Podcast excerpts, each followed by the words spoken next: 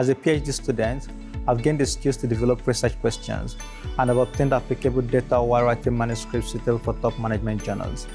I've also enjoyed learning how to complete the correct statistical analysis to examine research questions.